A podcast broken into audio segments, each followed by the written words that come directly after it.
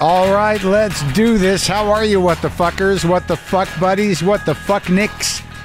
What's happening? This is uh, Mark Marin. This is my pod. I'm Mark Marin. How's that? This is this is he is Mark Marin. He is uh, Mark Marin is talking about himself now. This is Mark. I'm Mark. This is WTF. How are you? How's that thing on your head? Were you able to get a haircut? This is no time to buy shoes, is it?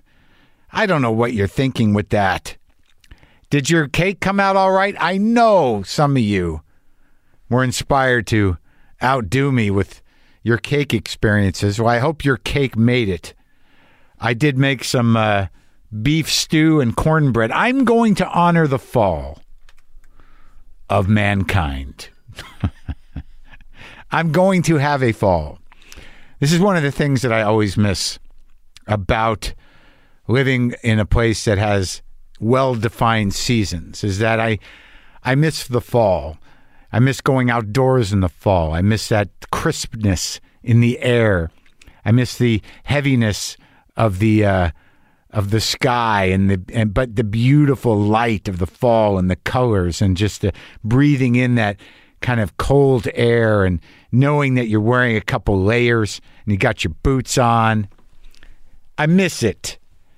But as soon as it gets just a little chilly in Los Angeles, as soon as that desert chill starts coming over uh, over us here, I put my beanie on. I was wearing my tweed jacket today.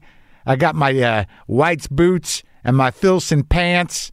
I got my flannel shirt on, and I layered up, and I sat out on my porch and it felt kind of fallish. I can't even explain to you. I think some of you know. Fall people know.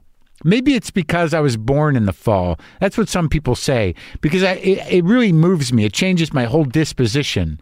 I guess there's a nostalgia trigger. I can't really explain the poetry of it, but somebody told me that it, it's if you were you have a relationship with the season you're born into. And that seemed to make good sense to me. Uh, I, I'll take it. I'll, I'll, I'll take it. Today on the show, I talked to Melinda Hill. Melinda Hill is a comedian, and uh, you might know her stand up. She's also been on a lot of comedy shows like Reno 911 and the Sarah Silverman program. And she founded uh, a show we all used to do around here called What's Up Tiger Lily. Uh, it was at the uh, the old UCB with Maria Bamford and Natasha Leggero, and it was actually at a Cuban restaurant, I believe, originally, and then it kind of moved around to places. Uh, she's got a new special out called Melinda Hill Inappropriate. And uh, you know, I've known her forever. And she's one of those people where I'm like, what's she up to? Where you been? How you been? And she actually came over here and we did a partitioned conversation. I put my plexiglass up and uh, we did the thing. And it was good. It was good. We talked for a long time about deep shit, and uh, I love her. And she did. And I want to set this up at the beginnings before you forget. She did want to make sure that you all knew that uh, she gets along with her parents. We have a conversation about parents, and uh, she just wanted to make it clear that she's okay with her folks. Okay, all right, all right. I just want to get that out of the way.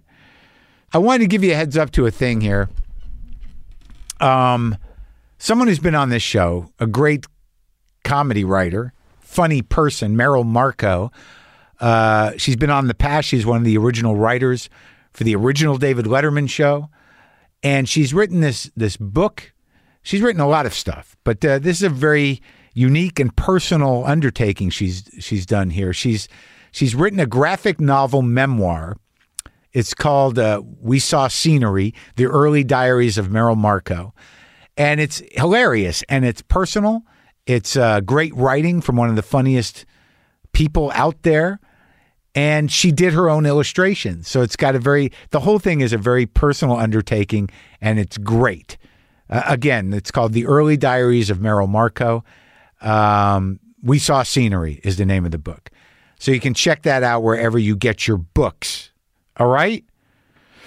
So, nostalgia is what we're talking about. The fall. Where does it take you? I've thought about this idea before. Y- y- You know, it's it's very hard to look forward with any you know reasonable speculation or excitement or hope No matter what happens, we're heading for difficult times. COVID is out of control. The uh, government's in chaos and malignancy. People are terrified. The economy's buckling. So it's not like you can go like, man, I can't wait till what? You can't wait until what? Till this disease is gone, till this president's gone, till things like start to function again normally. Well, I don't know when that's going to fucking happen. So it's been, I think, a normal thing at this point is you know people are just churning through the past, churning churning through their past in terms of memories, going through stuff, a lot of organizing going on, reflection, and then churning through the past of entertainment because that's what's available to us. But I always start to worry about nostalgia. I worry about hanging on to nostalgia. I like looking back and, and at least seeing the evolution of different choices I've begun to make in my life to maybe be a different person. I try to have hope, but I used to have this idea, it was a concept that that I tried to make a bit, but it just never worked.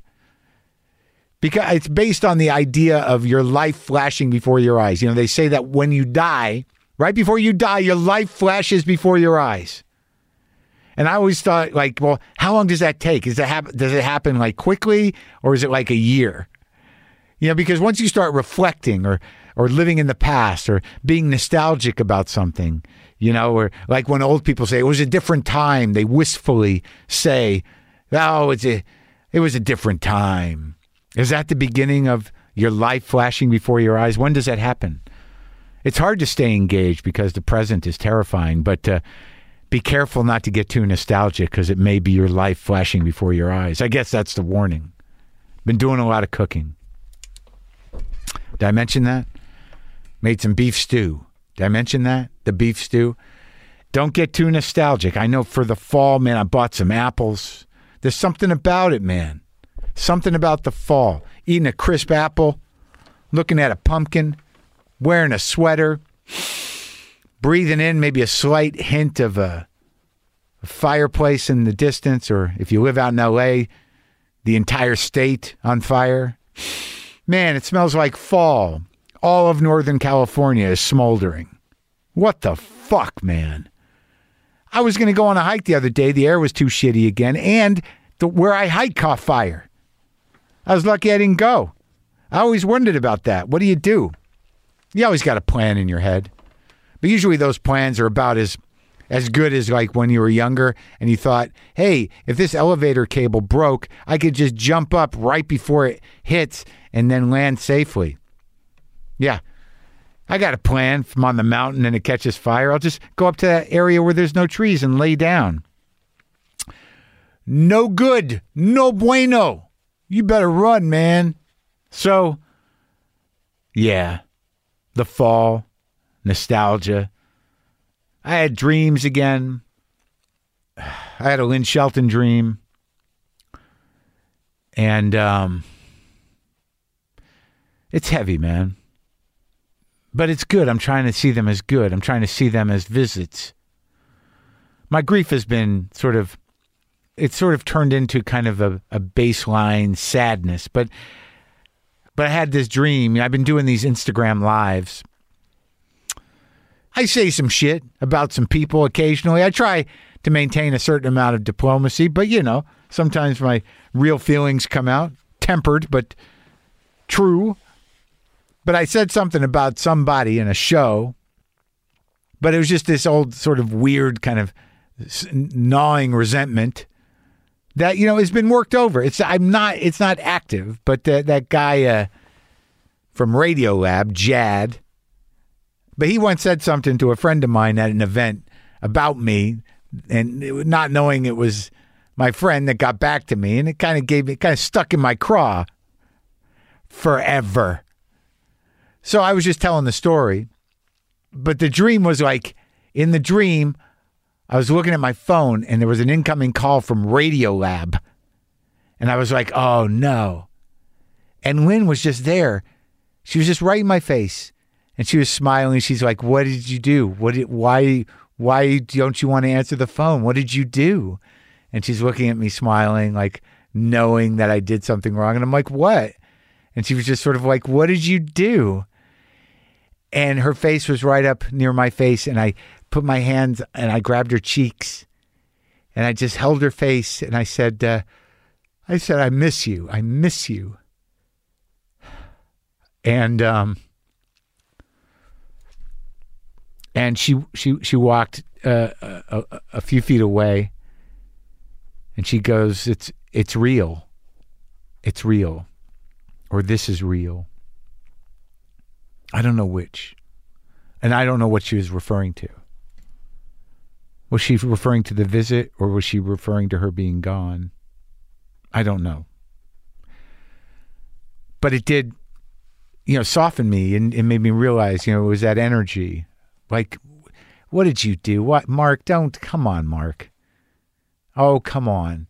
She was such a, a big hearted person, big spirit and I have to be careful not to let mine close up. I have to be careful not to let my heart close up. I have to be careful, you know, not to, you know, to be angry and resentful and mean again. I do. I do miss her. And I do like, uh, I do like uh, those visits. And I'm, I am really trying to actively make her memory a blessing. So, Melinda Hill is my guest, and her new special, Melinda Hill Inappropriate, is available now on Amazon Prime, Apple TV, YouTube, and most other video on demand platforms. Can also get the audio version on most streaming music platforms. And uh, and I've oh I've known her for a long time. She's always been on the periphery, if not right in front of me. Probably going on 18 years. She's just always been around. I've always been like, you know, what have you been doing? You know, and it was this is really the first time we talked like this. Uh, this is me talking to Melinda Hill.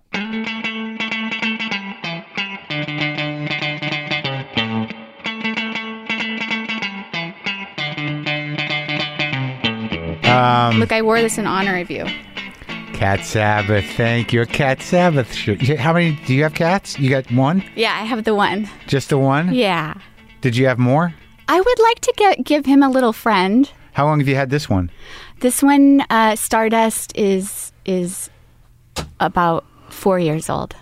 So, but she's been alone the whole time. Do you do you find? See, this guy used to have the old ones, so I feel like he's longing, Oh yeah, and it makes me sad. Like I, I- am like, is he? Does he need somebody? that's how I feel. I ask him all the time. I'm like, "Do you need a little friend? Should I get you a little another kitten?" Mm. Yeah. Um, And do you feel like you get responses? What are you feeling like uh, she's saying? well, it's a he. Okay. Mm. Yeah. Stardust is a he. I'm sorry, I should have asked first. How does he identify? Is it a they? It's a he, and he believes he's a lion. So he's not really a cat. Hmm. Okay. But uh, I, I'm not really sure if he would like another one. Th- Well, that's the risk you take, right? If you get another one, That you they don't won't know like if each other? they get a, get along. Well, mine, I know my guy. I know how he behaves. He's a bully, and he's a fucker, and he used to beat up on the old man. Okay. no respect for age this cat and uh and it was like it, it was problematic because when monkey got old and sick this guy this was like jumping on him i was like dude so he was actually i neglected him so this is the first time because he's ever since he was i got him i had the old cats and he was always sort of the third banana so now he's got all my attention and he's turning into this other kind of cat kind of wild Like a like a happier cat. he's just becoming more friendly, a little more open, a little more connected. Because when I got one cat, if I'm focused on a cat, I'm checking in all the time. You know, don't you? Yeah, for sure. I mean, Right? You walk in, you're like, "What's up? Hi." Yeah, where are you? Yeah, yeah. But when you have a couple, or you're focused on the old guy, my old guy. Yeah, Bus- Buster was always like, "Leave." I was, it was just sort of like, "Leave him alone, leave him alone, like stop it." So that was the relationship. But now it's sort of like, "Hey, buddy," all the time, and he doesn't. I don't think he knows what to do with it. where where did you get him? showed up. He was eating on the porch of my old house, wild and fucked up and crazy. Okay. Hmm. but Oh, Did he, it, it wasn't quite. I don't think he was feral. I think someone, you know, he someone had gotten him, had him for a little while, and then he got out. and he was in the Okay. wild. But he's only a couple months old, but he was fast and crazy and living in the wild. Yeah. Crazy. Like this little fucking, he's a tough little fucker. Aw, I always tell Stardust, I, Yeah. I remind him of the story that, you know, he The origin was, story? The origin story, exactly. I tell it to him like a bedtime story. I'm like, you were rescued from the Downey shelter. And Downey, what were you doing there? Well, m- several friends knew I wanted a cat. Maria Yeah. Bamford took me to the Pasadena Right. shelter to get one, and Yeah. they didn't have any kittens available that day. Oh. Weirdly, so my other friend Beth took me to the Downey shelter, Oh. and that's where I found this little guy, and he was in a cage with a bunch of rapscallions who were like going nuts on the Yeah. cage, and and he was the little demure one. Oh, and you got him. yeah. That's nice. And it worked out? Yeah, he he's part part time rapscallion. Oh, good. He concealed it that day. Yeah. but um, generally he's very demure and sweet. Putting on a show, wanting to get out. Get me out of here, lady. I got your number. Exactly. We had an old cat back when I, when when Mishna and I moved here. We had that Butch cat, and then that died. But we had gotten that cat another cat, Boomer, and and I picked the craziest cat in the place because we went to some shelter. It was a, it wasn't like a city shelter, but it was one where it just seemed like most of the cats were cats that people got tired of. Like all the cats looked like they were over ten, and clearly looked like other people's cats. But this one, there was one that was just out of his mind. I'm like, that one. And I didn't realize it until I trapped these other guys that that fucking guy was completely feral. Completely feral. Oh wow. So like, what was the training process like? Bringing him into You can't break him down. These other ones that I had aren't. You maybe in a decade you can get them to sit on your lap or something, but you can't pick them up. They're tweaked all the time. But you know, you get used to them. I have I've had three feral cats, like real feral cats, now in my life. For me, they're good because you got to fight for it. you know, there's a distance there. There's aggressive boundaries. You know, yeah. Uh, That's a and that, like when I get cats that are just sort of like loving fat little cats, I'm like, have a little self respect. Jesus, look at you.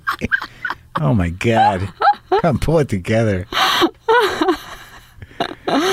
but like I was thinking about our past, how long I've fucking known you. Yeah. It's kind of crazy, It really is. right? I Yeah. always want like ev- whenever I see you, I'm like, what has she been doing? My God, I fr- Melinda, what have you been? Where are you? Where have you been? What have you been doing? Uh-huh. Uh huh. Oh, that's the feeling I get. Now, now you've got this special coming out. yeah. What's it called? It's called inappropriate. Where'd you do it? I did it down the street in Hollywood. Well, down the street from me, not you. What do you mean? At What place? It's a it's in Theater Row. It's called Oh My Ribs Hmm. On Santa Theater. Monica? Yeah, That weird little theater row. yeah. What is going on down there? I think there's like a lot of plays happening there. A lot of But it's always like, you know, like what is ha- it's like it's been there forever. Yeah. I've done stand-up shows there, you know, w- at one point or another, but I'm just like there's w- there's not much theater in LA and I just always wonder how those places work. Do people just rent them out? Did you just rent it out? Yeah. Did you do a run there before? You know, I thought we considered it, but uh, I just no. I just did two two shows in one night and taped it. So you shot it Yeah, with uh, two, three cameras. uh, I think there were three. Pulled you pulled the crew together. Yeah, exactly. Yeah. And you, did, did you use uh, both shows or just the one? You know, the second one was pretty unusable, so it's primarily the that- first one. Isn't that always what happens? Like- Yeah. Like that Yeah. happens. Like you always shoot the two, and r- rarely, I, in my experience, uh, I haven't used a lot of the other one. Yeah, no, we just mostly went with the first one, and Comedy Dynamics is putting it out, and it's coming out October. Hmm. So you just did a deal with them after the fact. well, I had I made a list of places that do specials, and I thought I would just go down and call the people on the list, and they were the like the first name, and they just took it, so I didn't go to any other names. Good for you. Be a fighter. Really, go, go out and get what you want. Don't let anyone walk all over you, Melinda. Wait, the first people want it. Let's take it, right? We take it, right? Well, Well, Maria, because I'm really good friends with Maria Bamford, Yeah. and she had just done her special with them, and she was like, "They're amazing." Yeah. you know, so it was like a glowing So endorsement. she was championing you a bit. Did she bring you into them? no, I just wrote them myself. You wrote them? yeah, No management? no, So what was the deal? A handshake? Okay. You're like, will you, will you guys distribute this? Sure. Do I get any money? We'll see. Oh, sounds perfect. Take, take it. no. I, I I had a lawyer, and Oh, good. I, I did a deal. And, Oh, good. You know, Good. There was So- a negotiation. Oh, good. and- So it's real show business. yeah, I didn't just. You just uh, send them a handwritten letter. I didn't just send them the beta tape and say, uh, you know, The beta tape. well, wish for the wish for the best. good. Well, that's good. So now, but this is it's your first special, Yeah. but you've done CDs or yeah, I feel like you have. I did a few um, CDs back in the day. Few CDs back in the day, yeah. selling them at the club. right? Um, yeah. I mean, this was supposed to happen years before, supposed to, air quotes. Um, you know, it was purchased by uh, The Chill. special. Yeah. Do you remember that company, Chill? No, Okay. So they made Maria's other special. Um, the, one she did in front of her parents. the one with the parents, Yeah. Hmm. which I love. And then they did like Ari Shafir's and Greg Proops and stuff. And uh, we had a deal with them. I was at Brilstein at the time, and um, and then they folded. The whole company folded. Chill was a production company Yeah, and then I was with Anonymous Content, and they were also making uh, after Brilstein. after Brilstein I was with, with Anonymous was making then a special with them. That didn't go through, and so now I just did it on my own. You're a persevering woman. Well, and I also feel like if it had happened at those times, it wouldn't have been the same special. It's a much better special now. How so? Well, um, at those times, it probably would have been a series of funny dating stories gone wrong, which are always entertaining. Hmm. Yeah. But now there's a more thorough narrative Hmm. arc, and I've learned more as a person. Hmm. And there's it's this one's about healing trauma. Um, so that we don't continue to recreate it, and so oh, really? So yeah, it's like an E EMDR special. it's got it's a very Do you have to watch it? You have to move your head. Do you have to move your eyes when you watch it back and forth? someone should do that that would be revolutionary um it typically it actually is it actually is and it's a, it's about when i went to E emdr and Really? healed my trauma yeah Holy shit! Yeah. Well, let's. Well, okay. Well, good. and so it's it's i feel like it's got a much stronger message now because i have more healing as a person well, where'd you come from? Like where? What? Like where? Where did you like? Because like when I got here, when I got back here in 2002, and I was desperately trying to, you know, plant myself here. You, you know, I wasn't really known, but you had a room early on, right? yeah like way early on. It was like a box, right? Well, I'm trying. Was it in a mall? It was a box. In a, it was a box. Exactly. It was a box in a mall. Uh, let's see. I had first. I had Oh, several. wait, where'd you come from?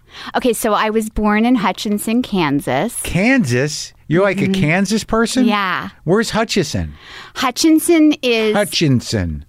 Yeah. Hutchinson or Yeah. or Hutch, Hutch. Oh, as the locals might refer to it. um, the- when they say how many high schools are in Hutchinson, I don't actually know because we only lived there like two months. Hmm, so you got out. Don't have a lot of info about it, but it's a small town in Kansas. Oh. right. So that's that's where you were born. Mm-hmm. And then where where did you grow up? Well, so we moved 27 times. What the fuck? Military or just running away? My dad Was he a criminal? I would say both. My, I would say both. My dad was military, he was Navy, and Yeah. he was bipolar. Ooh, And exciting. he loved to move on a bipolar high. My dad did that. What? Sure. Yeah. Really? How many times? When he destroyed his life and hit the road, I don't know. Let's see. I'm trying to think. So, the, started in Albuquerque. He was in Victoria, Texas, Warsaw, New York, um, Muscatine, Iowa. Um, I don't remember. Like, there was at least four or five times where, and I used to track it because like you know he him and my mom broke up, so he he hit the road. He was a doctor, but he got kind of chased out of Albuquerque. Um, Chased out. Like I never got the full clear story, but I knew that he would. What he would do is he would sign up. He would he would get a job basically as an orthopedic surgeon in existing practices and do a, a year deal with them in these different places. So he wouldn't have to pay. You know, he'd have an office. He wouldn't. ha- You know, he would just enter an existing practice in these other towns. and then he'd stay there for a year. But it always sort of kind of it was the arc of his cycle. Like you know, by the time he left, I got the feeling that the town wanted him to leave. Do you- Do you know what I mean? Like it was right around the time where the mania would kick in. He'd be writing letters to the newspaper and you know getting you know. So I am. fr- I guess I'm just saying I'm familiar with the manic compulsion. Yeah. But your dad would say like, "I want a new life." He, I don't even think it was that conscious, Hmm. but I do think that's what it was that he would say, We've got to go. Yeah. And sometimes it would be like that night. Oh, really? Yeah. He'd be like, We're leaving in, you know, in the middle of the night. How many kids were there? Three. That's crazy. It was very, it was, Was yeah. he in trouble ever? He was never in trouble that I know of. Um, So he wasn't like literally like we got to get out before they get me. No, it was just more like I mean, he would have like a reason always, like job transfer, or I'm leaving this job, or I need to. There's a better job here, or Uh-huh. you know something like that. But um, he loved to move. Like I've never seen him happier than when we were, In the you car, know, g- moving In you know? motion? Yeah, that freed feeling, yeah. starting over. Well, you know how they call it, they call that a geograph, right? Geographic. uh, geographic. Yeah. And so if you, you know, and people change their hair all the time and say hair geographic. Oh, that's interesting. I never heard that.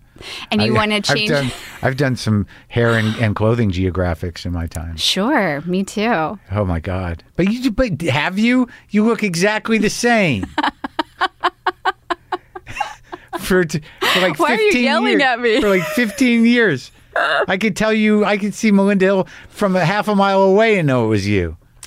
Thank you. It's a compliment. I did do, I did um, do brown hair once. And- Boy, that's a and red big- hair. Big geographic. You didn't cut it though. I Really. did I did chop it all off once when I was like 18. Oh, okay. Before I knew. Yeah. Right. So, but fuck, you can watch all my Conans and see like, what's this guy got going on today? Haircuts, outfits. Did it change a lot? I feel like you look exactly the same. I've I locked in at some point. I realized Yeah. like it's time to commit to a Yeah. thing. Well, I've had the mustache configuration for a while. I don't know if I had it when I met you. I don't think I had it when I got here. Maybe scruff, but not the mustache. I had long hair. Okay, I don't remember the long hair. I feel like you've always I guess it was kind of short. You're looked right. the same. I feel like you've always looked the same. Yeah, I, I'll take it. I think it's about right. Some people look drastically different from year to year. Yeah, well, some people do the rebranding. you know, like that guy's not working anymore. I need a new hook.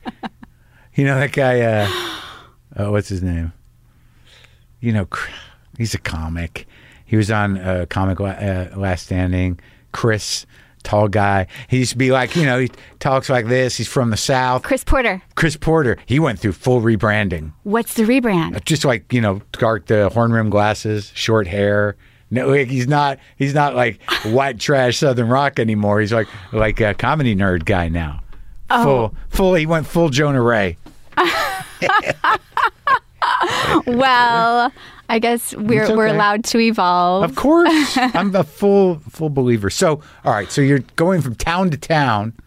What was it? What were Yeah. the cycles like every year or tighter? It must have been tighter than that. It really varied. Um, we we did live in 27 places. Um, there were many schools. Um, It's so rough. it was it was definitely rough um, and i feel like my formative years though were spent in colorado springs Hmm. which i kind of think of as home Okay, even though i never visit like high school. yeah like you know ninth grade in there and then we moved to a little town called woodland park colorado and then we moved to halstead kansas when i was a Back ju- to Kansas. when i was a junior in high school So you just kept pulling you out of high school, pulling you out of friends. So you're unable to Yeah. really make bonds that lasted. Exactly. But like in terms of the bipolar situation, so your mom did was she just like a kind of codependent in this situation? Did she have a bat? Did she have any sort of will or strength of her own in the face of this horrendous? I, I'm assuming tornado of bipolarity. No. No, She um was married yes, definitely codependent, married at 19, had me Mm. You're the shortly first? You're the thereafter. first? I'm the oldest. at 20 she had you. Yeah, 19. At 19, How- Imagine having a child at 19. my mom was 22. I can't figure it out. Then she had two subsequent children immediately to my both my brothers. And, you know, Was your dad still in the military? No. My dad had returned from the Navy. He was like 26. He met my mom. And they were married. They had three children. My mom um, had was an orphan. She was orphaned at six. So she grew up in foster parents. She was separated from her.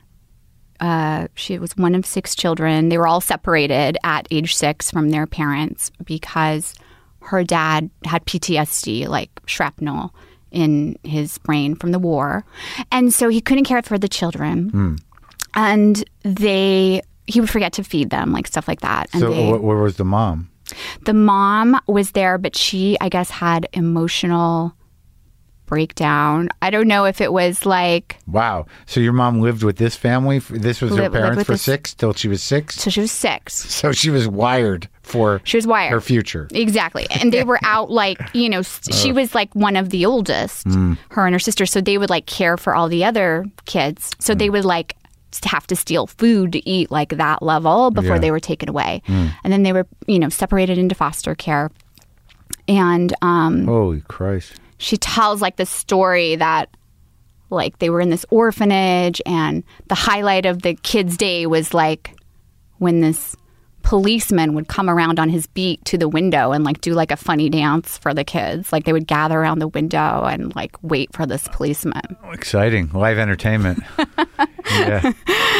his, his first uh, open mic Um, and uh, anyway, so she was a, she was eventually adopted, and by a very abusive alcoholic, she ran away at sixteen. Oh, my With her God. brother, The two of them were adopted? yeah, they were adopted together by abusive alcoholics, and the alcoholic woman would just beat them up every night. I mean, this was before they knew about child abuse and stuff, and We knew about it. and uh, but you know, kids they don't know like we're supposed to report this. No, you know, of course not. especially Right, right, being right. adopted. Right. So at one point, my mom was sixteen. My, her brother was fifteen.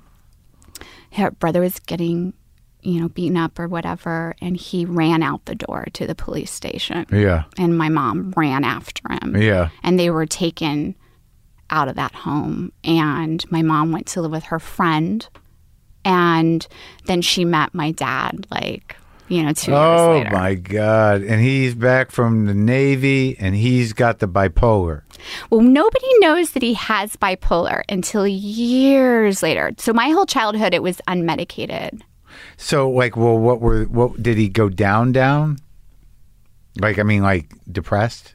Yeah. Yeah, he would get like really depressed. And he was from like the good family in the town. So my mom was like really excited to be with him and a part of this great family. Cause my mom, like, In all Kansas. Yeah, in Kansas, Halstead, Kansas. Yeah. All she ever wanted was like a great to be a part of a great family. But he's from Halstead? he's from Halstead, So but Kansas. Hutchinson is just where you were born. Right. So Halstead is close to Hutchinson. Right. Maybe it's like an hour away. But Halstead has brick streets. Right. So he come from like the an old family in Kansas, rich family. They're not rich, but they were very well well respected. The hills of of Halstead, Ah. The hills Kansas. of Halstead. and you know all the sib- there were nine children, Catholic, and they were all like the star athletes So of the how many school. cousins do you have? A million? I don't even know. Hundreds? Do you know them? No.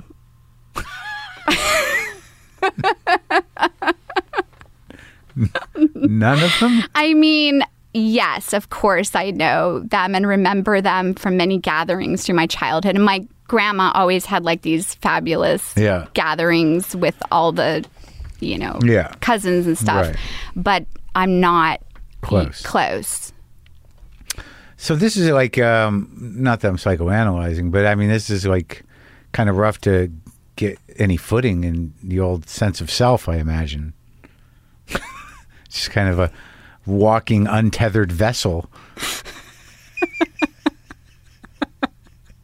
That's the name of my next special. Walking untethered vessel. Wow. yeah, truly. Truly. Yes, you're right. And you wandered out here somehow. Yes, I untethered. I, I blew in here from Kansas like the Wizard of Oz, yeah. untethered. Looking for someone to tether you Yeah, looking for to show business, to tether you yeah, looking to the most unthetherable business in the world. to parent you. Yes, like so many others. I know. I know.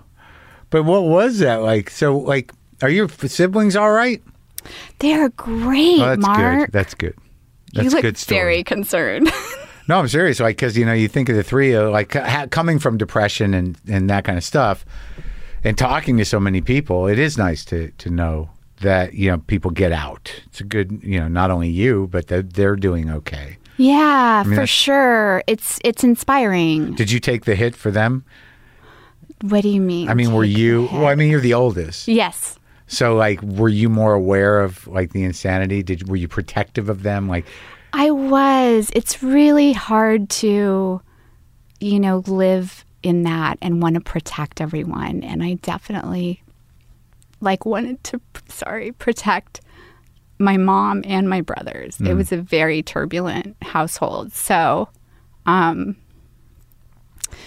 you know, I definitely wanted to be able to do that. And I kind of like grew up kind of getting my validation in life by being people's counselor. Hmm. You know, hearing people out and supporting people, like your mom sometimes.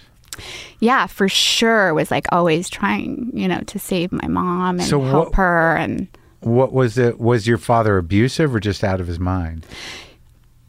both. He was a rager. Oh yeah, So I know that one.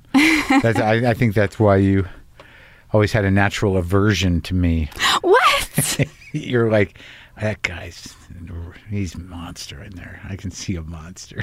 I've never had a natural aversion to you, Mark. Okay. What are you talking about? All Is right. this an imagined? Maybe, maybe it's slightly imagined, but Are you I projecting? no, not really, not really. I, I I was a you know I was a rager when I was younger, Yeah. so I I understand it. Well, it's familial, right? So it's My passed old man, down. sure, yeah. Yeah. Yeah, well, that's horrible. It's horrible. I mean, it's certainly, you know, a lot of what, you know, because I associate you with my ex wife. So, and, you know, that was much of the reason why she left me, you know, was because of that. So, like, I'm familiar with it. And I and I know that the damage that it can cause because it's just so it's so um like especially with bipolar is like you can't help them when they're depressed. They'll drain you that way. And then when they're manic and they're raging around, then they just you can't be close to them because they're going to hurt you. Right? So you're just your whole sense of self gets all shattered. Yeah, I mean, and it's just really unpredictable. I mean, it's Right. it's so predictable, but You don't know when it's going to yeah. Happen. So he would be like the most charismatic person in the world, Mm. and then alternately very depressed and sad, not uh, talking. just a, like a black hole. Like not you- talking to Mm. anyone, only speaking to the pets. And they get that horrible look in their eye when they're depressed. That kind of like there's a lo- oh, like an almost kind of lostness. Inconsolable. Ugh, it's the Gone. worst. Not even there. Like there, but not there. Right. Right. And then alternately, extreme rage, like throwing the vacuum, like war zone. Oh man. Sorry you went through that. Thank you. So when And you not physically abusive, though, thankfully. that's lucky, though a little trickier to address the trauma. It is because it's subtle.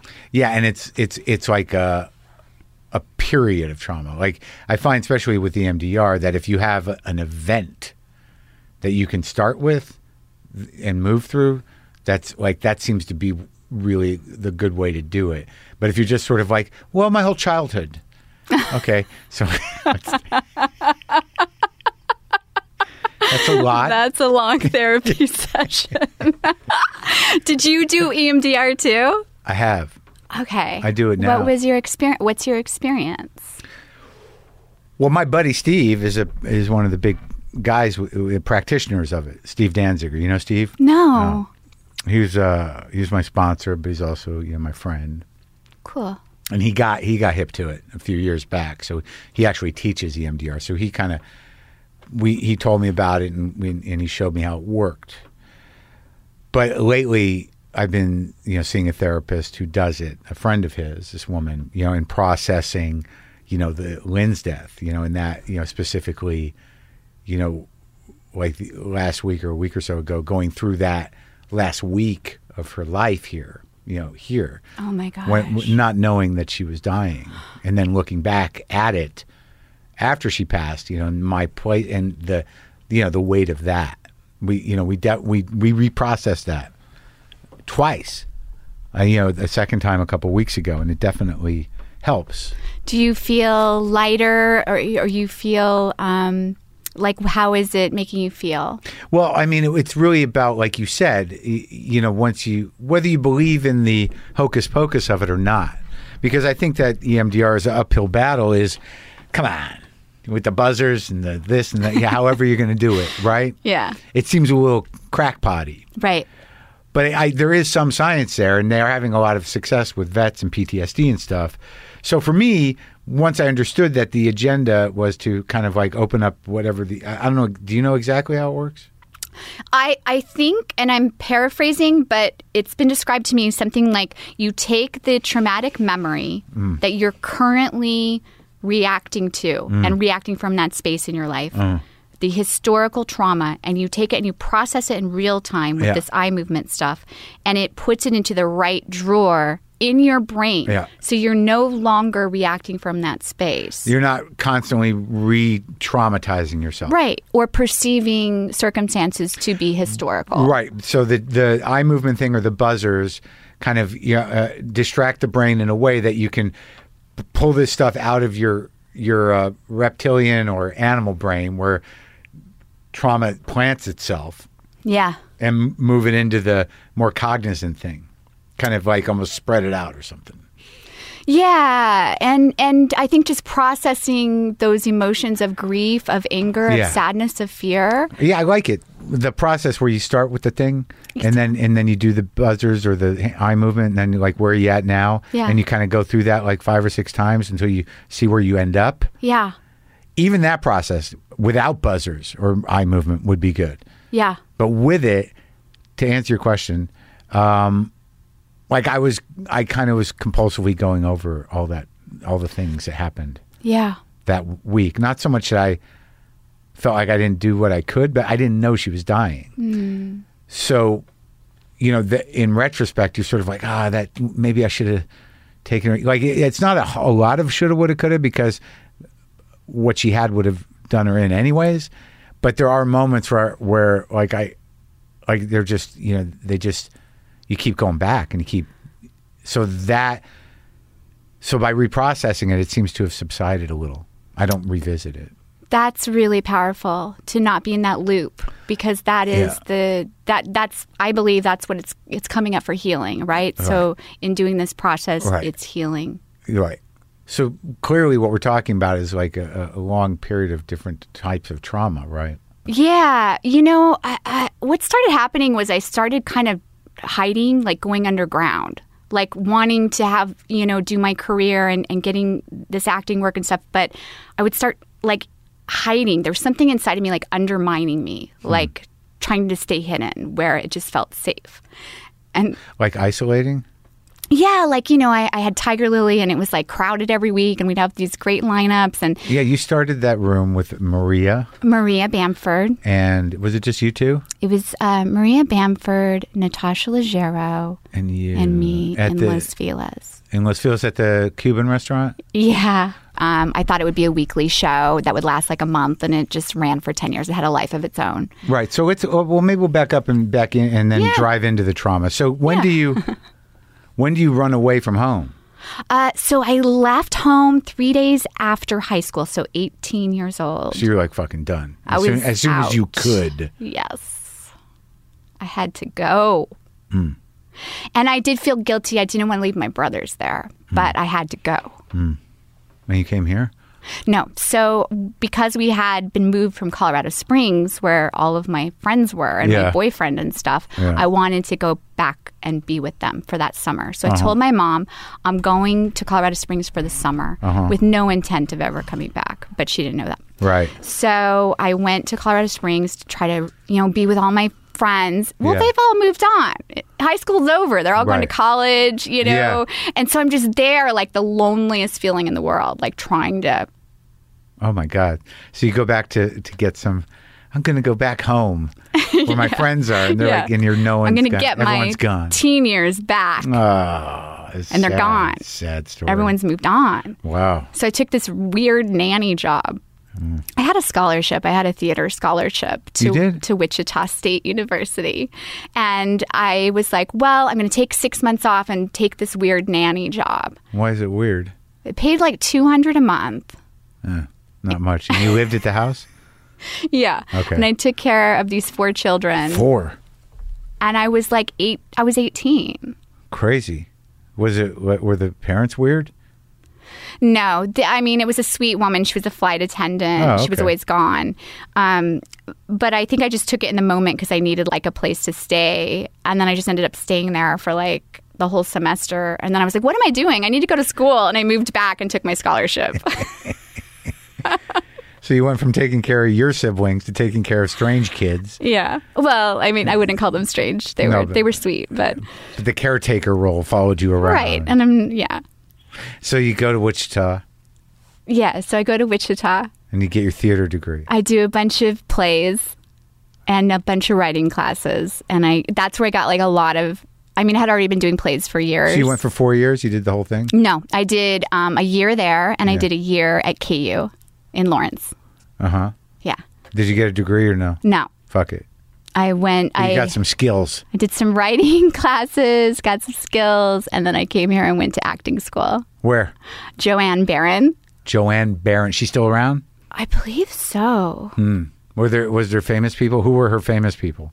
her famous people are like Robin Wright Penn. Oh, Um, that's all I can think of. They they all have one. no, I'm sure there are many. I don't. Um, Yeah. Did you go to acting school? I I did not go to acting school, but I did study some acting with um, Mark Howard in New York briefly. I, I Okay. took it here and there, but I never never I would never say I studied for very long. Do you feel that it helped you, or you didn't really need it because you always just play yourself, right? Now wait a minute. I think that I'm a nuanced actor that does different variations. I Yes, don't know yes. how that didn't land well. Well, I feel like a lot of comedians are such good actors and dramatic actors as well, and then some really just they're just straight comedy, right? yeah, I don't know. I didn't really do any acting until much later. I mean, it didn't really, you know, it was really here and there, and I never sought, I never tried to do it because I always believed that there were just at some point there were just people better at sitcoms than me. I'm not. It's not. I can't do it. So I feel like you're great. I think you're great in Glow. Yeah, but I was that was like four years ago, right? So I was already I was fifty something years old. I mean, that's really the first acting job I really had was doing Marin, I feel like though that's my late forties. But that's perfect. No, I'm not That's complaining. Like divine timing. Yeah, I'm not complaining. I'm just saying that none of it was going to happen, and it didn't happen. And I never, I guess my point was, I never really put myself out there to be an actor. I couldn't handle it. Right. because like I, I have so much invested in my own work to go and do like mediocre scripts and have these this garbage come out of your mouth and have that be your life and worry about whether you can deliver the garbage well. I mean, it's like fuck it. Yeah. And I don't even think I had Smart. rep- I don't even think I had representation for a decade. I mean, I think Dave Beck used to tell me that I had representation, but I really don't think I did. Uh, what's that mean? I just don't think I had an agent. I think I had Yeah. I, every once in a while he'd get somebody to do him a favor and send me out a few times until I didn't get anything, and then but I just didn't. I just stopped fucking worrying about it. Yeah. Well, that's when things happen, right? No, you, when there you wasn't. Stop worrying The about day- it. if- When things happened is when I, I, I, I fired Dave Becky. I lost everything. Mishna left me, crushed my life. I had nothing, Hmm. and I and I didn't know what to, was going to happen. That's when it happened. Not when I I I gave up. That's when it happened. Where I'm like, I guess it's not going to work out. That's when it happened. Not when I'm like, I don't give a fuck. When I seriously was just sort of like, it's over, and I'm going to have to figure something out. I've had such similar experiences Yeah. of just giving up. Oh yeah. And then there's there it is, you know. Right. But it's just giving up that plan and being like, okay, I guess Fuck. this isn't gonna be a thing. Well, yeah, but you've had so many things and so many things that went for a while that almost went. I mean, so like when did it start? I mean, because like you, there's some things, there's things you created that went for a while. Yeah. Like when did all that start happening? I mean, you've been plugging along. I have been plugging along. I mean, I guess you know, after acting school, my they have they have a little consultation at the end, and my teacher was like, "I think you should go into comedy. You're accidentally funny. You're doing these serious scenes, and Hmm. Now we just everyone's have to laughing. figure out how to do it on purpose. Good luck with that. That's my next special, accidentally funny. Yeah. Um. So I went to the Groundlings. oh, really? Yeah, and I completely.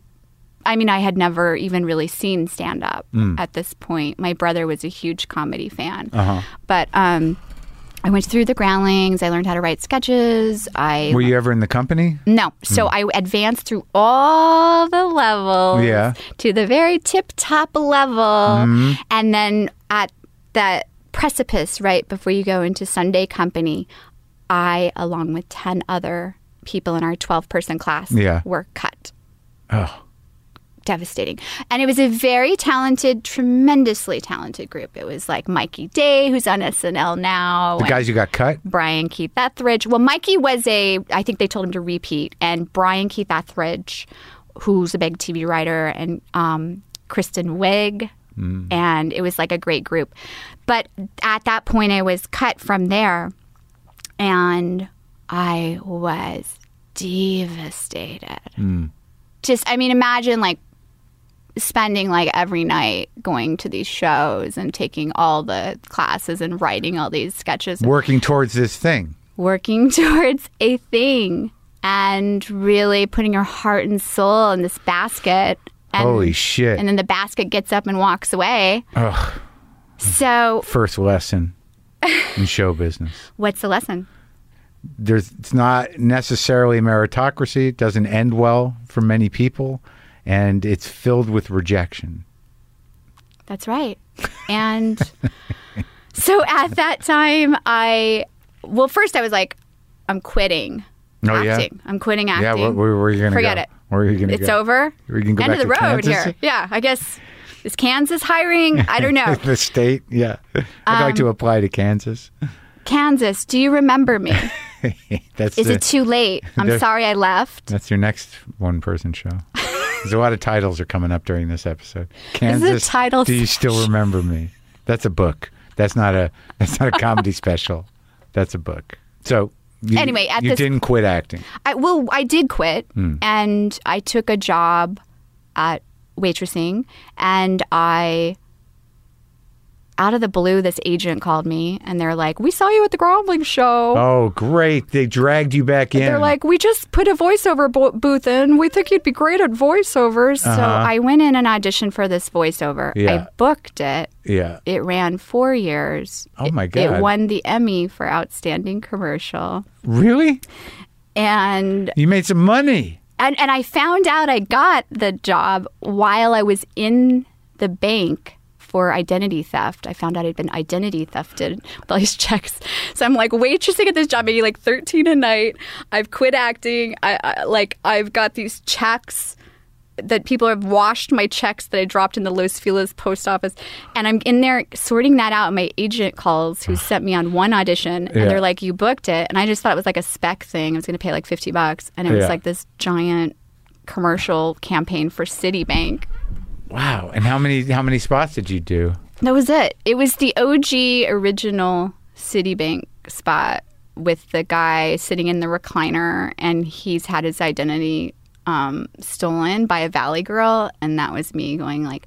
First, I emptied the checking account. and There in the window was this sexy little outfit, you know that thing. Yeah. I, I just remember had that. to have it, that thing. So Yeah. that like ran, and then I was started doing stand up because I was like, well, That thing ran a long time, right? That commercial? ran four years. But, but that was back in the day where you made a little money on that shit.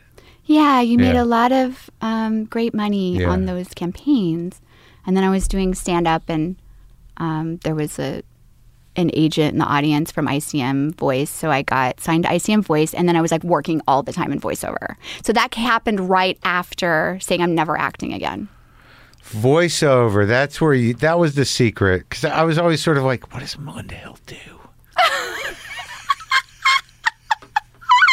I know she's doing stand up over here, but like, what does she go on the road? What does she do? voiceover. yeah, the secret voiceover life. Yeah, I was doing. I've done a lot of voiceover, and then the groundling stuff really came in handy because it was like using all those characters and. voices Wow. and, and then i started doing those in my act and then um, yeah and then i got on Adven- adventure time uh, cartoon you did a lot of episodes of that. yeah That's great. did you do it too I did an, one episode, but it seems like they called you back all the time. You did a bunch of characters. i did a few like um, i don't know five and then like when maria bamford was doing her show they just would hire me to fill in for her voices Really? yeah when she was doing it because i Oh, 'cause I- she's on Adventure Time a lot. oh yeah yeah maria did so maria does so much voice stuff Oh, really? I didn't yeah. realize. yeah Um, do you do a lot of voice stuff it seems like you would I don't. I do. I have done lately. I did a flying squirrel on Adventure Time. Uh, They, they, I, I, in voiceovers, they're not looking for me to have a lot of range. They want me to be what I am usually. Mm-hmm. Like I've just done two movies that are roughly different degrees of me. Like I don't do much of this, you know. I don't do. I don't do that voice. No, no, I don't do it. I don't do any of this. Oh no, please don't.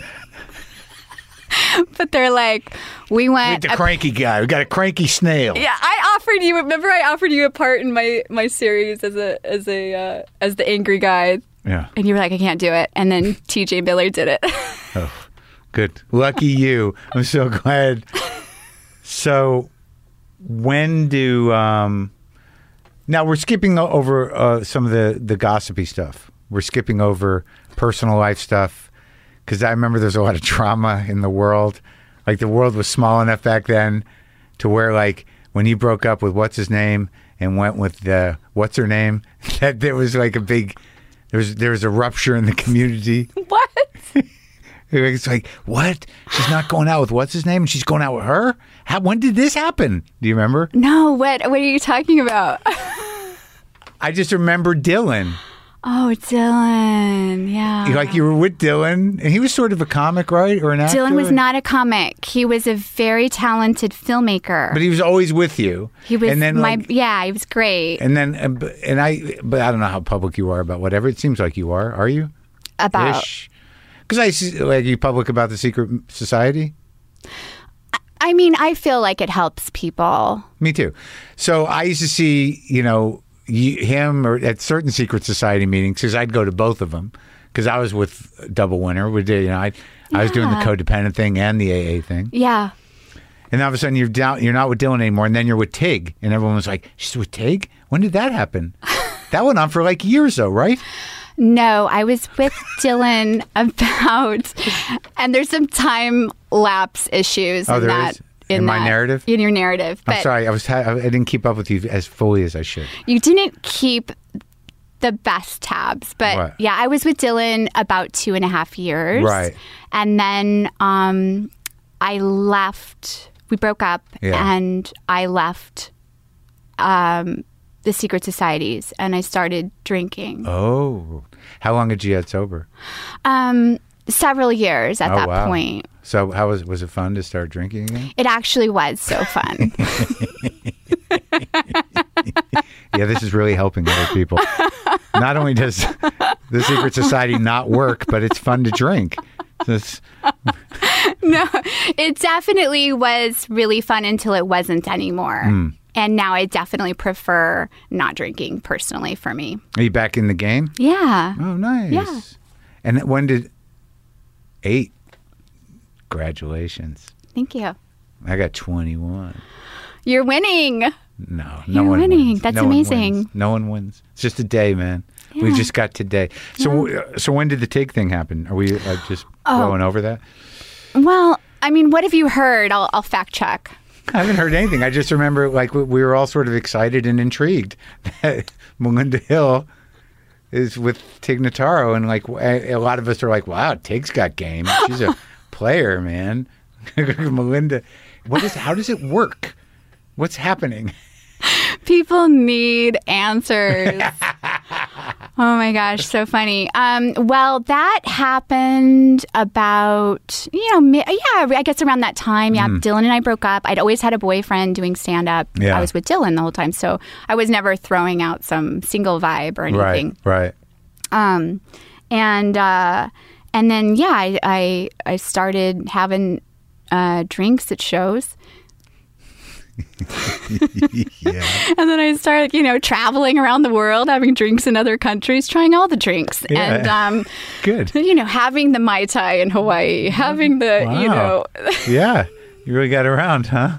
having the sake in Japan, Nice. you know, Yeah. having the hot toddy in London. Why not? How is all that happening? Well, because I was like doing tours. We were doing tours for troops. Um, Oh, with Tig? Oh, No, no, I was you on were- separate stand-up tours, Oh, okay. and then while I was on a tour uh, for troops across all of the South Pacific, uh, I was offered a job in London doing that show World Stands Up, where they fly the comedians in from around the world. And how how these go for you? The tours. Yeah. I mean, you know, it's it's the ultimate service, you know, being of service, bringing comedy to people on islands Mm-hmm. and where you know they are starved for entertainment Mm. and morale.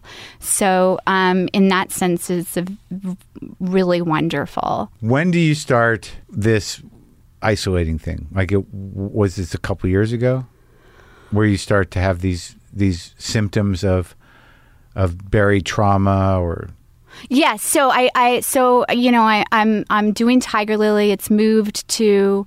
Um, the Gower Gulch. It's in that little corner Oh, yeah. of the Gower Gulch. yeah.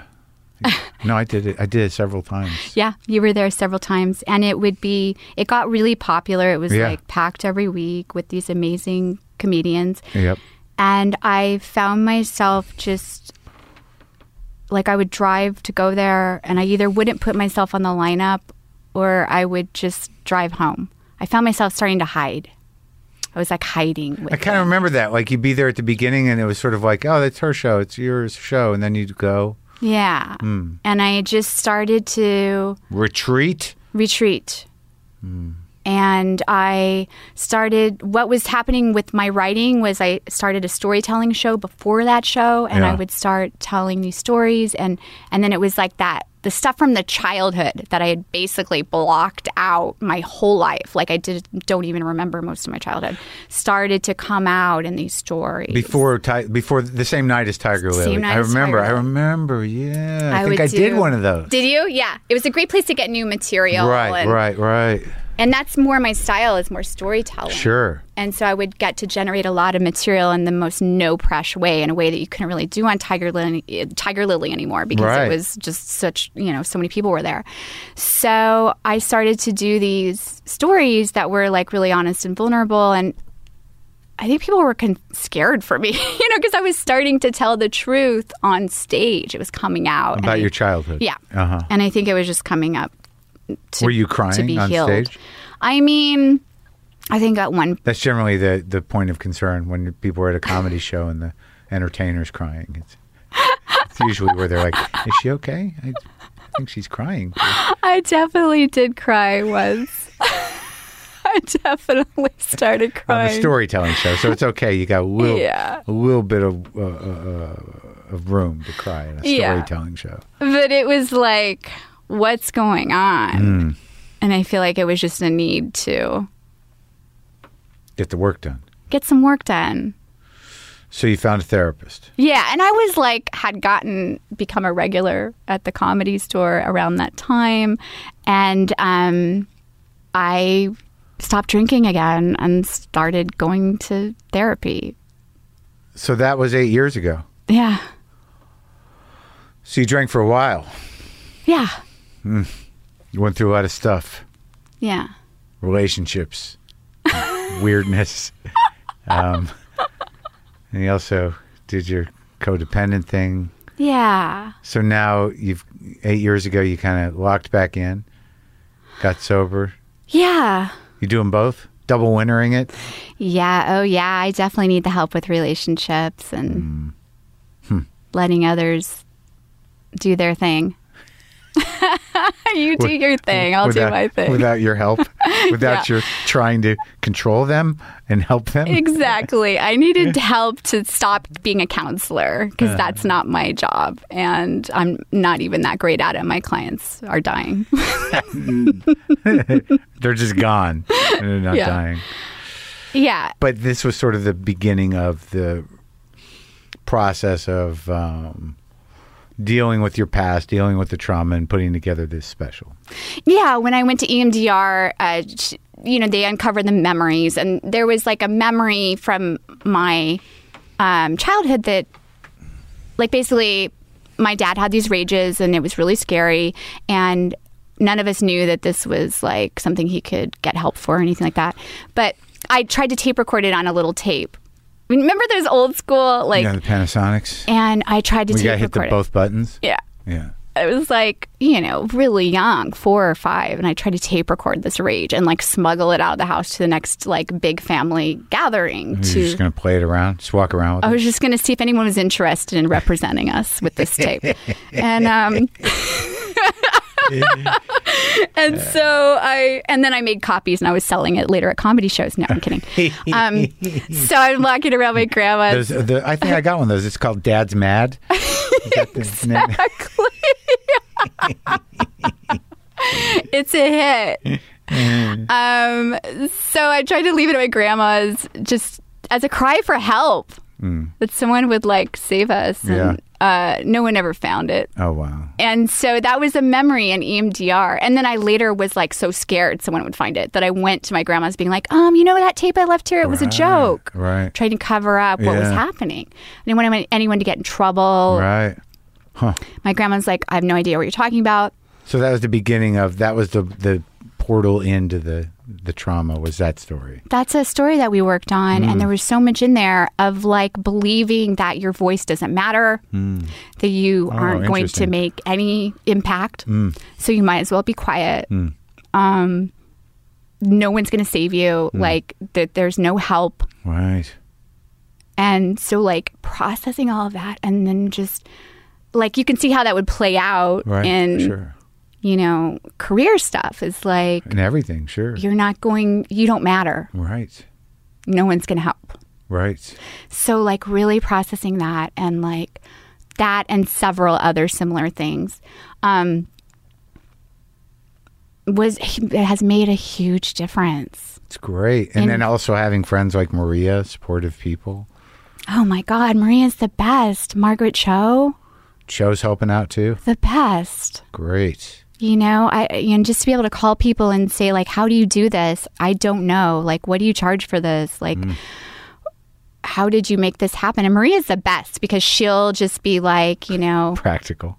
She's like, do it in your living room. It doesn't fucking matter, you know? Like, and so a lot of this, like running the special, I would just say, I'm running my special tonight at 6 p.m. in my living room. And people would come and watch. and I would take notes. What what resonated with you? What were you enjoying? And so it was really like. uh, That is specifically a Maria process. Yeah, exactly. It's kind of amazing how she does that. How you guys have made that that it's actually a practical system that you were able to use is like why not do it like that? You know, Yeah. I, I mean, you know, connecting's connecting.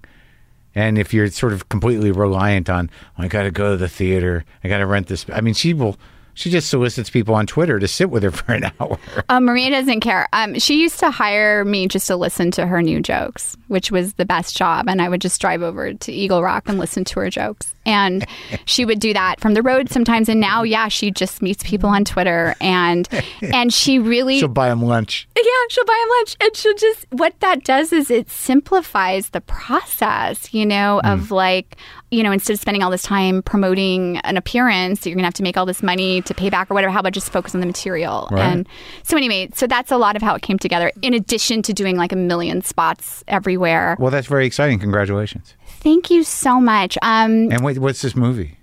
oh so yeah, I'm doing um I'm doing a, a I did a movie called Love Weddings and Mm. Other Disasters and that is starring uh Diane Keaton, Jeremy Irons. It's coming out December 4th. Mm. Big part? I it's one of my first lead roles in a film. Wow, with those big hitters. So you do? Are you, were you doing scenes with both of them? No, so oh. they had their scenes. it's it's four different storylines. Oh, okay, okay. So I'm in a completely separate Okay, okay. storyline. We filmed it in Boston for a month. Wow. and it was a a wonderful shoot. Boston's a great town, as I'm sure you know. It's a really great script. It's it was a really fun part. I, And where's that going to be on?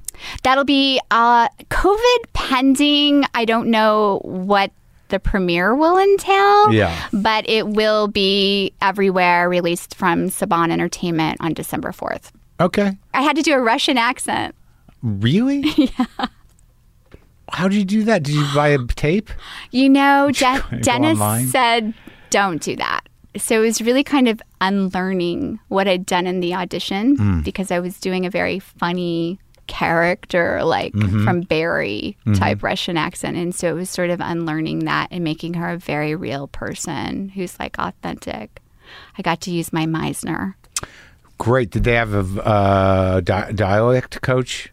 No, Nothing. You they just did did it. send me to um, a trainer, so I worked Oh. out with a personal trainer because there were a lot of stunts and things that I had to. There was like What's a, this character? a lot going on in this movie. um, I am a, a Russian girl, um, Svetlana, who is trying to escape from her dark and sordid life involving the Russian mafia. And, um, you know, it's really funny, but, you know, she's really needs to get out. Heavy. Yeah. Okay, And but funny. it's heavy and funny. Yeah. And what have you been doing during lockdown? Have you doing voice stuff? And No, um, I mean some voice stuff will come through. are you alone over there with the cat? I'm alone with Stardust, and I've been writing a lot. I've Oh, been good. writing a self help book, and I'm writing a What's movie. the angle of the self help book?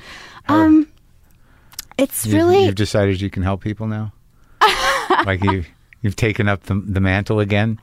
you've got enough recovery. You're like, maybe I'm not so bad at helping people. maybe I should re revisit that counselor position. No, it's really just things that have hurt, helped me about like self love and empowerment, and Hmm. um, so it's on the level. It's not funny. It's gonna be funny as shit, but Oh, okay. still like Good, really good. helpful. It's kind of Good. Uh, like a s- it's a self help vibe though. Okay, But I'm not pretending to be an expert in anything. I'm just sharing what's helped me, right. and that's what the special is really doing too. Is like I'm really just trying to help free people from their abusive stories about themselves because they're just not true. Yeah, yeah. It's a it's a it's a bad. Uh, it's it's it's. We created bad self parents when we were younger. Yeah. You have bad parents, but when you're younger, you don't. This is what I learned that changed my life in the last five years, maybe or so, is that when you don't get what you need from your parents, you assume it's your fault. And you put in place a, a fairly, uh, probably negative self parenting system because you think you're shitty because you, you don't feel loved or you feel whatever they're doing emotional abuse physical abuse you know however neglect o- overbearing whatever it is if you don't feel good in your skin when you're a kid it can't be their fault because they're they're amazing they're your parents so it must be you Exactly. And that bad leads narrative yeah very bad. Well, um, destructive narrative, and it leads to so many things. Right when you're trying to prove your worth all the time, or for me, it became workaholism. Like if I just achieve X y- more things, then I'm going to be good enough, or I'm going to, you know. And it's like not it when really it's like that radical self love is just knowing like you're enough, like in you have inherent value, Hmm. not contingent on any exterior, and that's what probably people with nurturing parents. That's Yeah. probably the message they receive. those but fucking since people they can go motherfuckers, fuck themselves they'll never be a comedian. Never. They're just going to accept their dumb, boring lives. Not like us, just tumbling through it. notice me, notice me. Yeah. Will you be Is this my enough? Is this enough? um, and so it's just uh, you know they say enlightenment is unlearning things. So en- enlightenment is really un unlearnment. unenlearnment? It's unlearning all that Is that a chapter in the book? could be. Better write that down. That's the next special. a Um, lot of specials. You got a lot of specials to do. But um, and yeah, and yeah, about Tig, we were just friends, Okay. and then we started dating. Okay. That's fun, though, right? You guys seem to have a good time. We had a great time, Hmm. and uh, You're really selling it. and uh,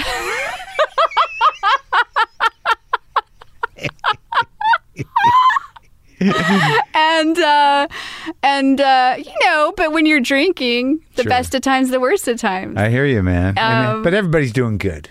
oh my god, Everyone's doing okay. I I I love her. I'm so grateful for our friendship. We we did uh, I did her little comedy festival a few years ago Uh-huh. and yeah, she's great. She's solid. She's solid. Always was. And Dylan's great too. oh, good. You guys are Dylan's friends too? amazing. No, we're not. but um He's doing okay, huh? um but Dylan is um he's amazing, you know. Yeah. And he's doing great. Yes, he's doing great. He he has a wife. Good. She looks exactly like me. Wow. He just never let I'm it kidding. go. I'm kidding. No, damn it. she's beautiful, and Yeah. and they have a beautiful baby, and Wow. and I paid him back the money I owed him, and So you everything. know all this stuff, but he doesn't like you. You know all this stuff, and you're not friends. That's a little concerning. You check it Well, up. I mean, how how friendly can you be with people who you're are asking the wrong guy. are married with children? You know. what do you you're- mean? Like I, you, You're respectful. You put from a my different- ex on your fucking podcast specifically to cause trouble. What? wow! Wow! Okay. You want to work it out? You want? Yes, deal, please. Deal with the resentment. Yes. Yes. You have a resentment. No, not really. I would love to know about that. Did that hurt your feelings? You have to understand something. That woman, I've not seen her since 2007. So I've not seen her since we got divorced. I don't zero. Right, like nothing. Never ran into her. I would email her. I tried to make an amends, which she didn't really take. Okay. Um, what do you mean she didn't take it? Well, we were going to meet, and then she called me 20 minutes before and said, I can't fucking do this. You know, if you want to do it on the phone, let's do it. I'm like, I don't. So then I wrote her something.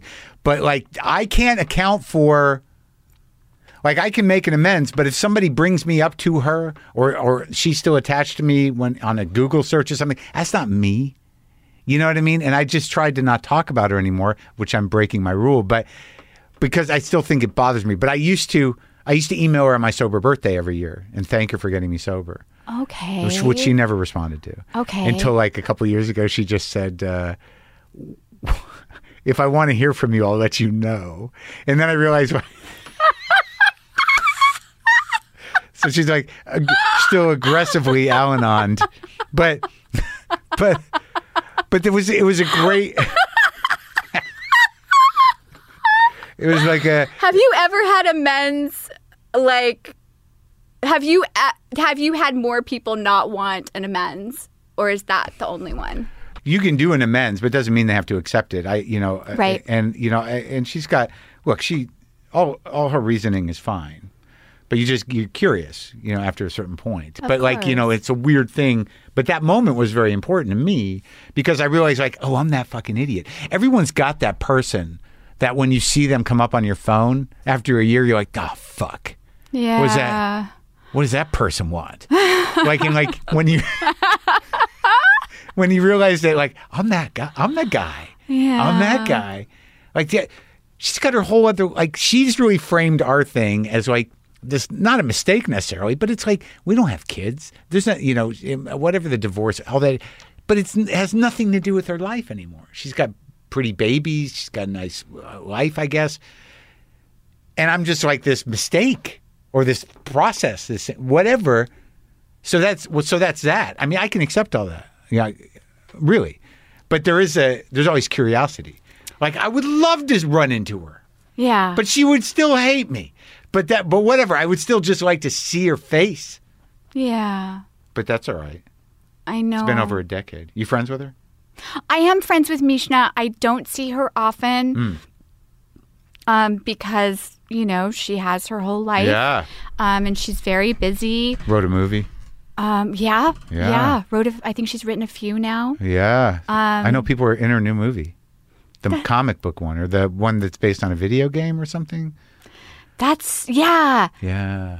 Oh, I think it's a horror. No, that's right. You're right. And Yeah. I. You so you know, but that's so great. I just remember her always working so hard Yeah. uh, as a you know writing Yep. and comedy, and so it's so great to see her doing all that. Um, uh, but no, I don't see her very. I don't see hardly anyone very often. Well, no one's seen anymore. anybody anymore. Yeah, but I. But yeah, what what was your uh, beef with the podcast? No, nothing. It was just like at that time because like there was still like you know it took me a long time to sort of process all that. Yeah. So I I just made it about me. I'm like, why the fuck are they?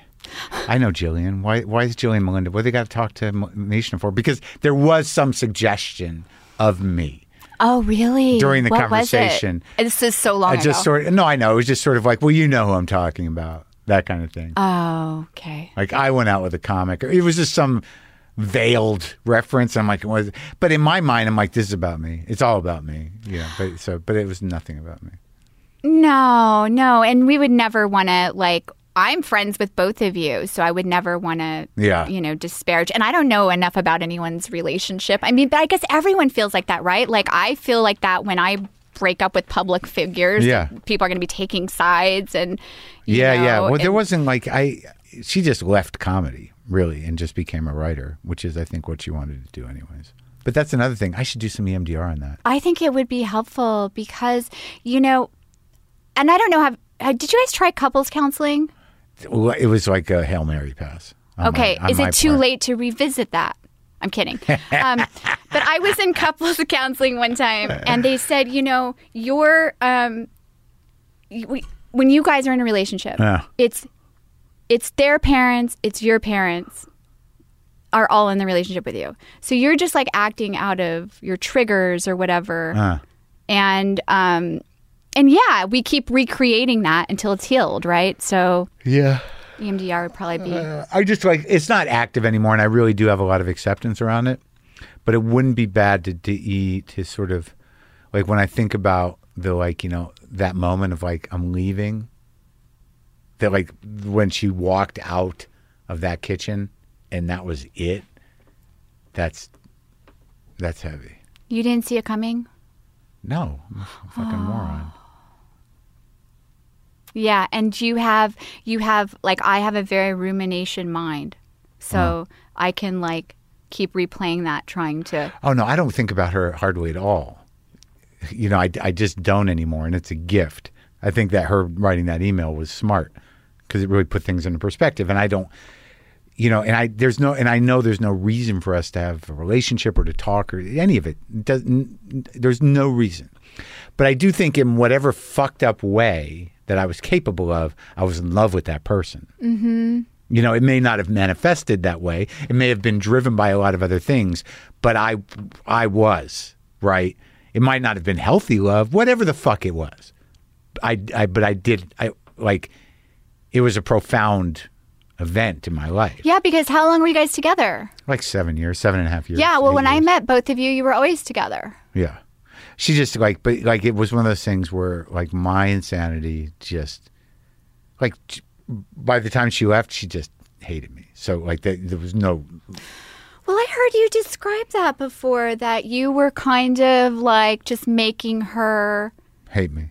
well, you were making her your everything, right? So you weren't, Oh yeah, you know, feel you, that when when you make someone your everything, it's a setup for disappointment, right? dude, she got me sober, and I grabbed on. I mean, what are Yeah. the fucking odds of that? yeah. But like I learned all this stuff after the fact. Yeah, of course. But there's moments where, like, I remember my emotionally abusive behavior and I'm ashamed and sad. Like, I can see her looking at me in a way where I'm like, where when I feel that, I'm like, you, you're this, you awful person. wow, that's really deep, Mark. Like, what would help alleviate that for I don't you? know. What do you think? What's your sponsor say? I don't Or know. We've, we've therapist. we've sort of moved through all that. You know, like the the Mishna book is closed. But that's an interesting question, though. For for those two specific events, that moment where I realized that you know she did not love me anymore because of my behavior, and the moment where she left me, those are interesting points. Yeah. Like I I don't know. I feel like they're behind me and I'm okay, but maybe I just stuffed them. And maybe, I mean, what, when you, I mean, it's sort of rhetorical, but Mm. what could give you peace I have peace. around? Okay, so you have peace. So what is, I think there's a shame thing. I think that there is still a, you know, whatever the amends process gives me or however I have made a living in am- amends, I think I, I, I'm ashamed of that man that I was, especially in that relationship. yeah. So, like, what is the, what's the I don't know. I'll find out. antidote I'll ask for shame? to, to act better And, well, to act better, of and course. get and let yourself off the hook a bit. That Thank you, you. Yeah, that you did the pro, you processed it, you made an amends. You know, everyone's alive, everyone's moved on to their if they're in their lives and they're okay. So you know, a- at some point, you just got to say like, all right, you know, you you've you're better now, and um and you know, that was a bad time, and you made some mistakes, and you were sort of a shitty person, but you're better. What are you gonna do? yeah. People change. People, people change. And forgiveness, Forgive myself. forgiveness of yourself. Yeah, I was a dick. You know, I mean, look, we all have been, you know, um, but, you know, it's like allowing yourself to rewrite the narrative moving forward. Boy, I have been through three lifetimes since then. Being a different, how can I be a different person now? Like, I that's know. all we have, right? And Right. it's like, That's all you can do. how can we? We're doing it. Have you heard the acronym for shame? Uh, wait, shit. Um, Should have already mastered everything. oh, that's a good one. Where'd that one come from? One of the secret societies. Uh, Yeah. I don't know. I, you know, when I wrote Dylan um, the amends. an amends via Facebook, not wanting to disturb him and his family, um, he was like, "Hey, don't you owe me some money?" so that amends cost me an additional thousand dollars, and you know what? I was happy to pay it because I was like, "Thank you for giving me something tangible." That I can do to get right with you. One thing I don't owe her is fucking money. that that I can tell you with full confidence. Um, what do you think has helped you the most? Is it therapy, or is it like No, no. other I, other I- things? How, I like did- what helped with your rage? Um, that's a really big thing to turn around. Well, just that, like I, I, you know, I just knew, I just had to identify where it was coming from, you know, which was like this fear and you know insecurity about it- receiving love or having control. Like I just somehow or another identified the source of it and what what it did. And also, you hurt people enough, you, you know, you- you're you're sort of a monster if you don't take responsibility for that. And, you know, it took a while to temper it. But like when I was younger, when I was just getting sober, certainly during that relationship with Misha, I was just I was just crazy because I was man I was jealous and I was trying to control and I and I couldn't believe that she would like me. So I was hating myself and projecting that. I mean, that has a lot to do with it. I think the more self-esteem I got from you know, kind of pulling out of that relationship and finding some success in my life really makes a big difference. Yeah, that you were like, Well, everything I worked for maybe wasn't for nothing, and that like I, I am good at what I do, and and I I feel okay about myself. Like so, a lot of the that filling in, some of that self esteem, just from esteemable acts and from you know working, helped. do you think that work started to come to you more when you had that internal switch, or was it vice versa? I just think like, you know, by the time I started the podcast, I'd really let go of the idea that I would be a successful comedian, that I would act, all that stuff. I was like that that I just I got to be grown up about this and know that it's not going to happen for me and and accept that. And, you know, whatever heartache comes from that. And I've got to figure out where I go from here because I'm not prepared to do a job in any way. And so that's what, and then started talking on the mic, you know. And I always did stand up, but I had to lower my expectations a great deal and believe it. Really let it go. That nothing was owed me and that, you know, if it doesn't happen, that's just life. You know, no one counts on that in show business. No one enters show business thinking they're not going to make it. We all think we're going to do something. You know, but but the percentage of times that that works out is small, relatively speaking. I mean, you can f- find your way, you can find your groove, you know, you can survive sometimes. So, but I knew I, I couldn't, like, I knew that there was no way I could go on doing s- you know, like stand up if I was just going to be like a, a B room headliner for the rest of my life. Like, it was like there was a lot of dark visions going on. Yeah. But I just, I just focused on doing the podcast. I started one on my couch Okay. during COVID. What's it called? It's called Let's Process This. And that's available. Yeah, it's available. Um, I do it on um, IG Live, and uh, Oh, you don't put it up on iTunes as a I do. podcast? It's, oh, okay. it's on iTunes and everywhere. But it's just I couldn't really meet with people during COVID, so I just started doing it from my couch. nice. Yeah, And then you do you have guests on I, IG Live? yeah, Okay. And you were able to record them? yeah. I mean, I'm not guaranteeing a great sound or anything. Oh, okay.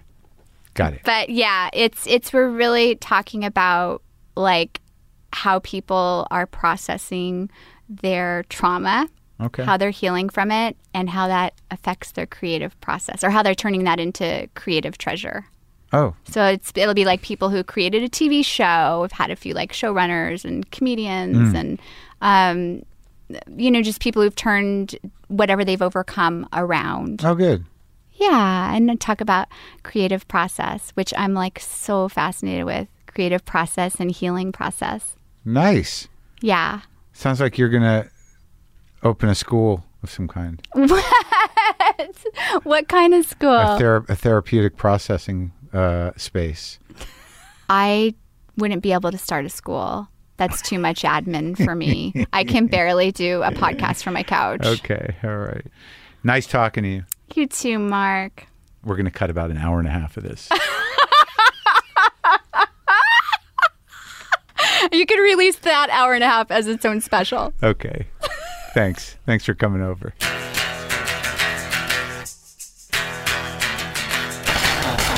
We covered it all. Again, she wanted you to know that she she and her parents are good. They're good. She's good with her parents, okay? Her special Melinda Hill Inappropriate is available now on Amazon Prime, Apple TV, YouTube, and most other video on demand platforms. And now I will just play a simple blues for you a simple blues for you.